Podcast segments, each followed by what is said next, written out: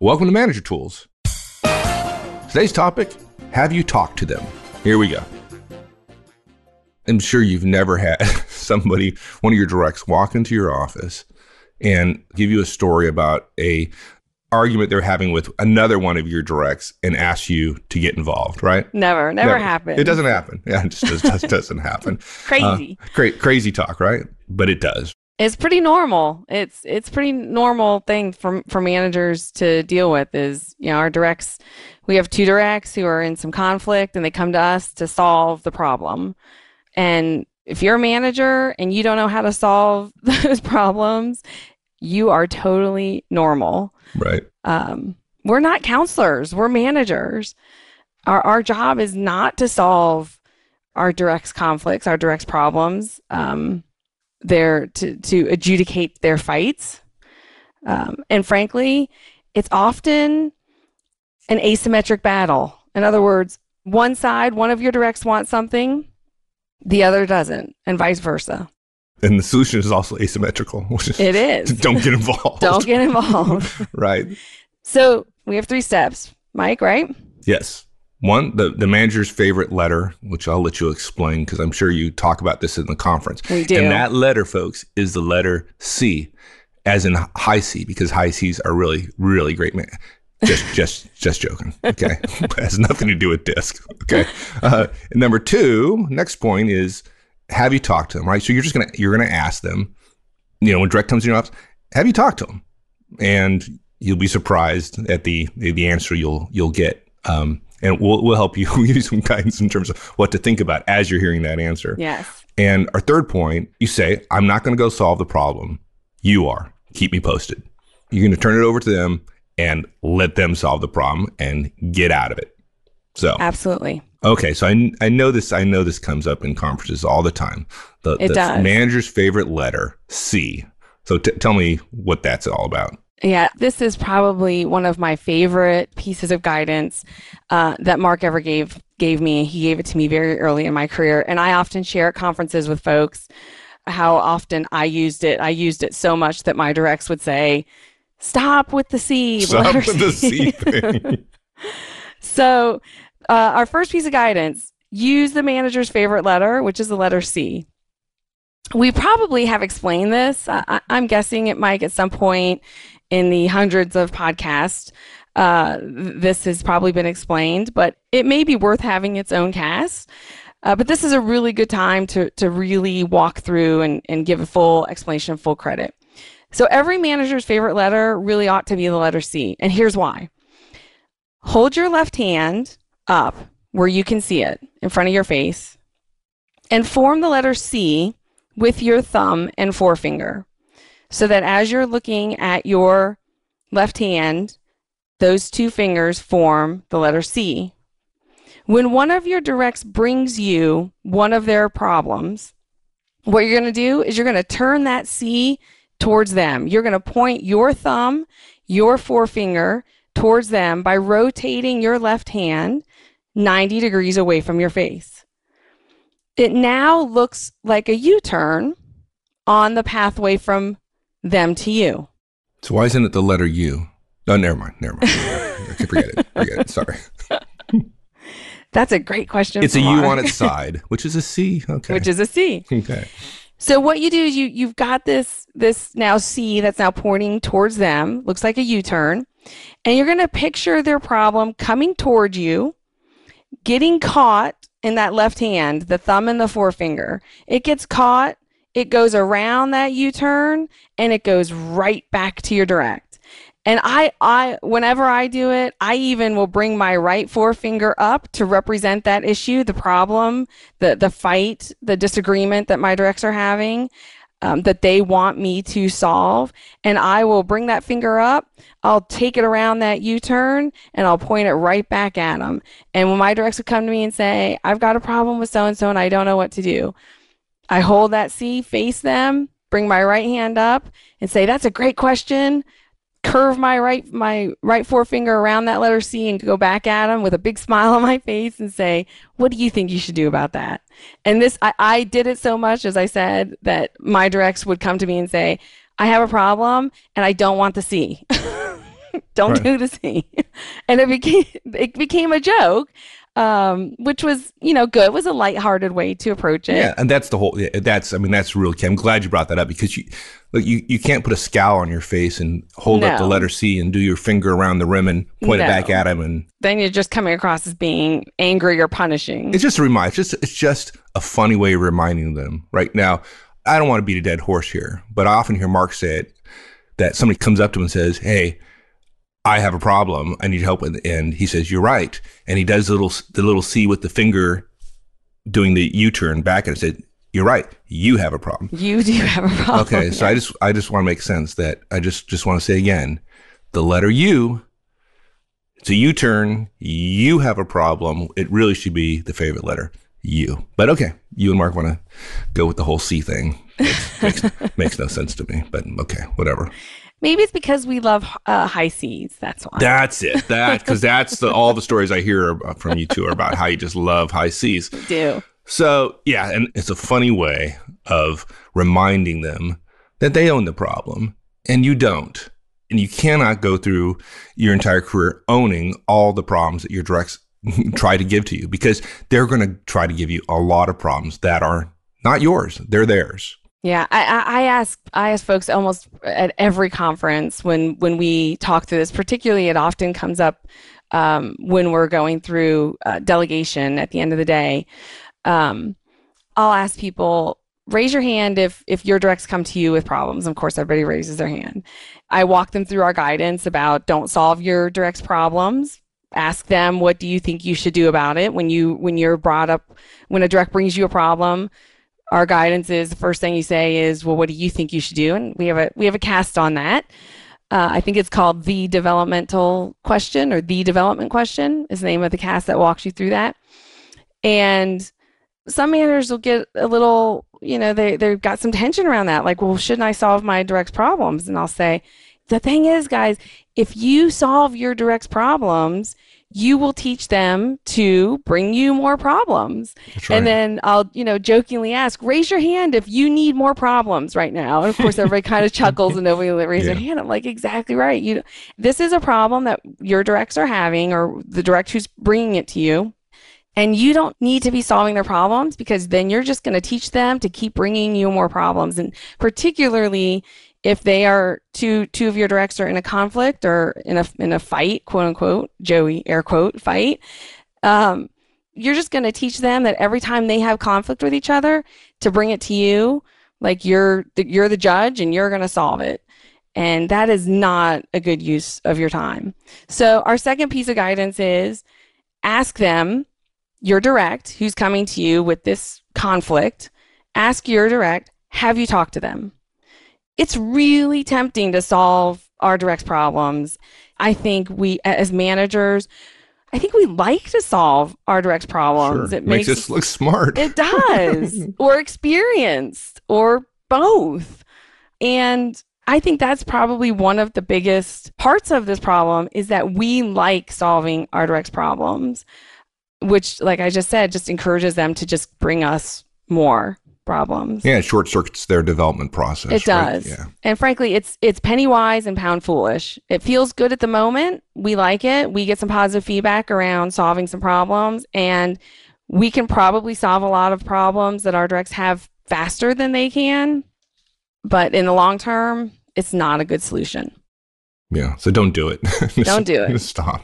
So just stop. The next time one of your directs wants you to intervene in an interpersonal conflict that they're having with one of their peers, who would also be one of your directs, ask them, hey, look, have you talked to them about this? It sounds very simple, and some people may say it's this sounds too simple, but it's incredible how often you'll hear back from your directs, no, actually, no, I haven't talked to them. or what what I think I would have loved as a manager for one of my directs to actually say no when I asked when I you know asked that question have you talked to them what I heard more was oh yeah sure absolutely you know we've been going back and forth over email on this yeah. Which means no. which of course means no no I, I haven't haven't, talked actually them. talked to them um yeah this is such a great example this is a classic example of how email is incredibly efficient at the expense of being effective. Of course, they've emailed each other. It's so much easier to just send an email than facing the conflict and and the possibility of there being a little bit of tension that comes from actually sitting down and talking to somebody face to face when you're having a disagreement. It's very tempting I, for me, and I have I have given into that temptation more times than than I would like to admit. To just I don't want to pick up the phone. It's gonna be it's gonna be a little crunchy. It's gonna be a little uncomfortable. Yeah. I'll just send an email. Actually, that is not talking to the person. And the question you're asking your direct is, have you talked to them? Yeah, well, that's a great thing about this this whole you on its side C tool, right? Is it kind of it it encourages verbal communications when there's conflict. And yes. man, that's that's a great place to start during conflict. yes. Actually talk to the person. And I think as managers, we we probably assume that of course our directs, if they're having a little bit of conflict, of course they're going to sit down with each other and work it out. But frankly, it's been our experience that even when two directs are are co-located, they're working right next to each other. They have two cubes next to each other, or even they're in a totally open floor plan, totally open source, no walls, and they're sitting right next to each other. They don't have that face to face verbal communication as often as we would like them to. And think about it this way if they're coming to you as a manager to ask for help, that's a pretty good indicator that they haven't talked to the other person. Because if they had, if a verbal face to face conversation had taken place, that would have solved the problem. So the very fact, the very admission that to, to you that there is a problem is an indicator of a lack of using this first step of talking to the person. It's particularly bothersome to me because what I assume they're doing is they don't want to solve the problem themselves or they don't think they can solve the problem. They haven't tried. And what and their default behavior is to fall back on trying to use my role power yes. to their advantage. That's exactly what they're wanting to do. They're yeah. using me. I mean, they're, they're literally using me. It's like, I, I don't want to have this argument. I don't want to have this discussion. I don't want to do the hard work of trying to work out something with a peer. So I'm going to come to you and I'm just going to borrow your role power and let you, let you fix it for me. Yeah. They want to rent our role power as managers because since we have the role power, if we go have that conversation with the person they're having conflict with, of course, that person, our other direct, isn't going to argue back with us because we have the role power. That's right. And so it's going to solve the problem. And so they want us to use our role power on their behalf to solve this problem because they know that that, that our role power will essentially extinguish the, the conflict. That's right. They want to use me as a tool. Now, yes. I've been I've been called a tool before, but that's just a whole different different thing entirely. Yeah, so folks, don't get angry. Just tell them to turn around. You can do the whole C thing, laugh, put a smile on your face, and raise the quality of their communication with their colleagues. And you'd be amazed at how often they come back and they've solved the problem. Yes. Amazing, amazing. The other way that I, I looked at this and, and often would explain it to my directs was two things. First of all, if, if somebody is upset with you or disappointed with you or having some conflict with you, do you want them to come to me and talk to me about it? Or would you rather them come directly to you? And of course, everybody says, no, I'd rather them come directly to me. Mm, of course. Say, okay, of course. So do the same. Give your professional colleagues the same respect that you want them to give you. That's one of the first things that I would tell my managers who were my directs. The second thing I would often tell them was, you know, you want me to come in and solve this problem for you. You want me to get involved. When you haven't done the professional courtesy of talking to the other person, if you care so much about this conflict that you're having right now, which I assume you do because you're in my office talking to me about it, then go have the conversation with your peer. Why are you asking me to care more by having the conversation than you are willing to, right? In other words, kind of put your money where your mouth is. If you're really this upset about it that you want me to get involved, then you need to get involved. I don't think I, I necessarily explained it this way to my directs, but in my head, what I was thinking was it's really not fair to ask me to do something uh, about a situation that you're upset about that you yourself are unwilling to do. Right. Right. It's it's physician heal thyself first. Yeah, absolutely. Um, type type of thing. You know, we've talked about before on the podcast, Mark and I, about not playing detective because that's what you put yourself in position of. As soon as you get involved, now you got to talk to individual want A, you got to talk to individual B, you got to make you, you know conclusions. Who's telling the truth? You got. I mean, right. literally, you got to do this detective work, and you know, it's not a five minute thing. It's it's No. man, you do enough of that. At some point, you go like, ah, no, I'm not playing that game anymore. And it's really a no-win situation for us as managers. That's right.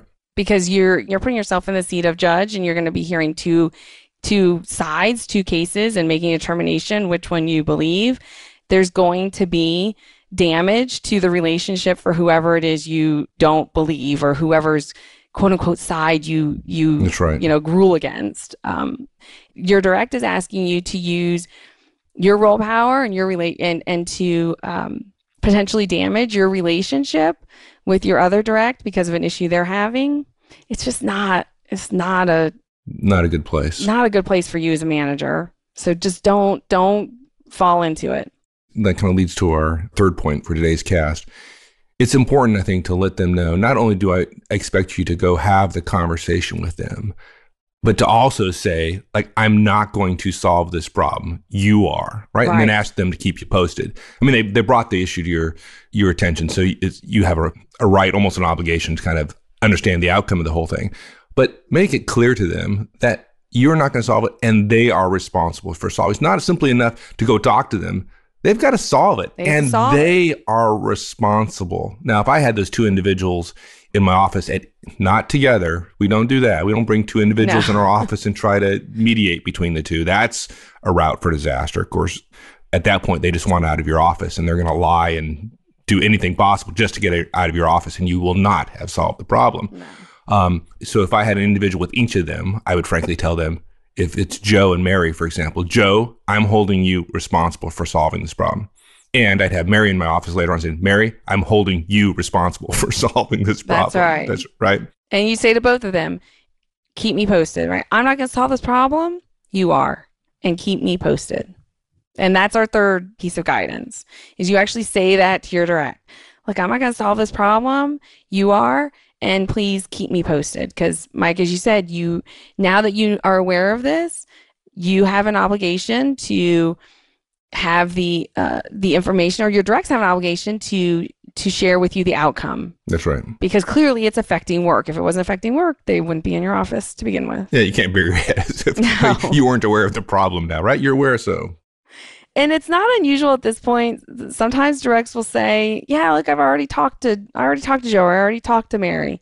Make sure when they say that that they're just not recounting again an email exchange, that they're actually are talking about a verbal face to face or over the phone conversation. You you might be surprised at how many professionals don't make the distinction and it's a very important distinction between verbal communication and email communication.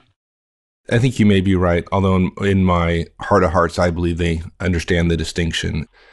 I just think they're obfuscating. I, I think they absolutely understand the distinction between the two, and it's a little it's a little a little lie, right? To Little imply that they- disingenuous, little maybe? disingenuous. Hey, that's the word I was looking for, Yeah. right? It's disingenuous to say they've had a conversation when it's been over email, and they absolutely understand the distinction between a verbal and an email exchange. So I don't disagree, Mike. I think I think you're right. I think it's yeah. Oh yeah, I've talked to him, and you know darn well you haven't actually talked to him. Yeah, really. Email. So yeah, so make make sure that when they say that, like, yeah, you you're talking to them, or is, you you know, make sure you understand that. Yeah, and I would ask, did you did you actually talk to them? Did you go see them? Did you have a phone conversation, or did this all happen over email?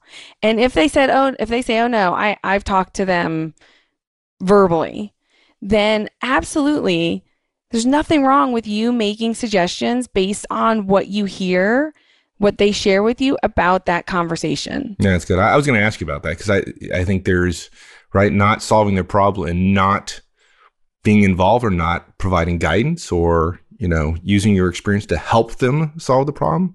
I think it's two different Two different things. things. Yeah, Yeah, there's a big difference between between saying, oh, "Okay, I'll take care of this," and and you know it's Joe in your office, and you go have a conversation with Mary.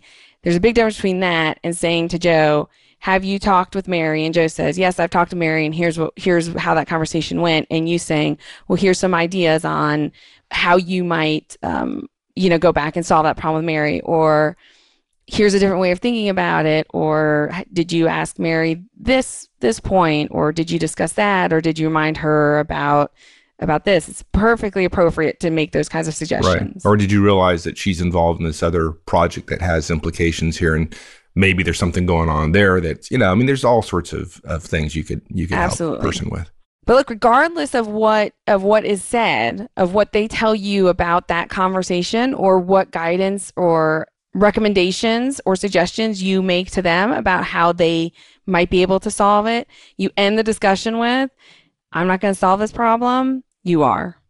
And if you want to go even further, you could say something like, um, it's just not a good systemic solution for me to adjudicate, to solve problems between you two you know, look, I, I can't imagine going into my boss's office and asking my boss to solve a conflict between me and my peers. I won't know all the details in this situation. There's no way, Joe, that I can know all of the specific details of what has happened between you and Mary or the specifics about the situation you're telling me about. And what you're asking is you're asking for me to solve your problem. And frankly, you may not have thought about this, you may not have realized this, but that's really a form of upward delegation, which is just, it's expensive. You're smart enough to solve this yourself. You can't rent my role power by having me solve it. And the more you try to rent my role power in advance, the less likely you are to ever own it on your own. Yeah. That might not be a bad little mini speech to, to memorize. To memorize. Or if you're a licensee, it's in the show notes. oh, nice one. nice one. Okay. So, wrapping it up, we don't solve our direct conflicts. Don't solve your direct conflicts. Leave them no choice but to do it themselves. How do we do that? First, we use the manager's favorite letter, the letter C. Then we ask our directs, have you talked to them? And then we say, I'm not going to solve this problem. You are and please keep me posted. When we are asked to adjudicate our directs problems, they are calling on our role power, as, as Mike said earlier. And that's always a bad construct. They really, our role as a manager is to encourage them to solve their own problems and if when they try to have us solve their problems, they're delegating up. They're coming to us with, with an issue and they're asking us to do their work for them, which is delegation. And they're delegating up. And that's expensive and it's corrosive. And remember, somebody owns the inputs in this situation. We just want to finish with uh, a, little um, interesting note. I think this is unusual. We don't usually uh, do this in CAS, but uh, this cast is dedicated to the great folks at DuPont Pioneer. They're headquartered in Des Moines, Iowa, here in the States. And specifically, this cast is dedicated to one of their directors, Dave Austin. Dave and his organization uh, have done a great job utilizing the manager tools, uh, techniques, our tools to help them deal with their growth and develop their people. We've had the, the pleasure and the privilege of having quite a few of their people come to conferences, and we've also done um, some private work with them. They are wonderful to work with. They're always they're really good people. And Dave, when his folks come to him with interpersonal conflicts, Dave always starts with, well, you now know what Dave starts with. we just with, told you. With a smile on his face. All right. Thanks, Danny. Thanks, Mike. Awesome. Enjoyed it. Great. Thank you. So long. Thanks, everyone. That's it. We'll see you next week. Have a great one, folks. So long.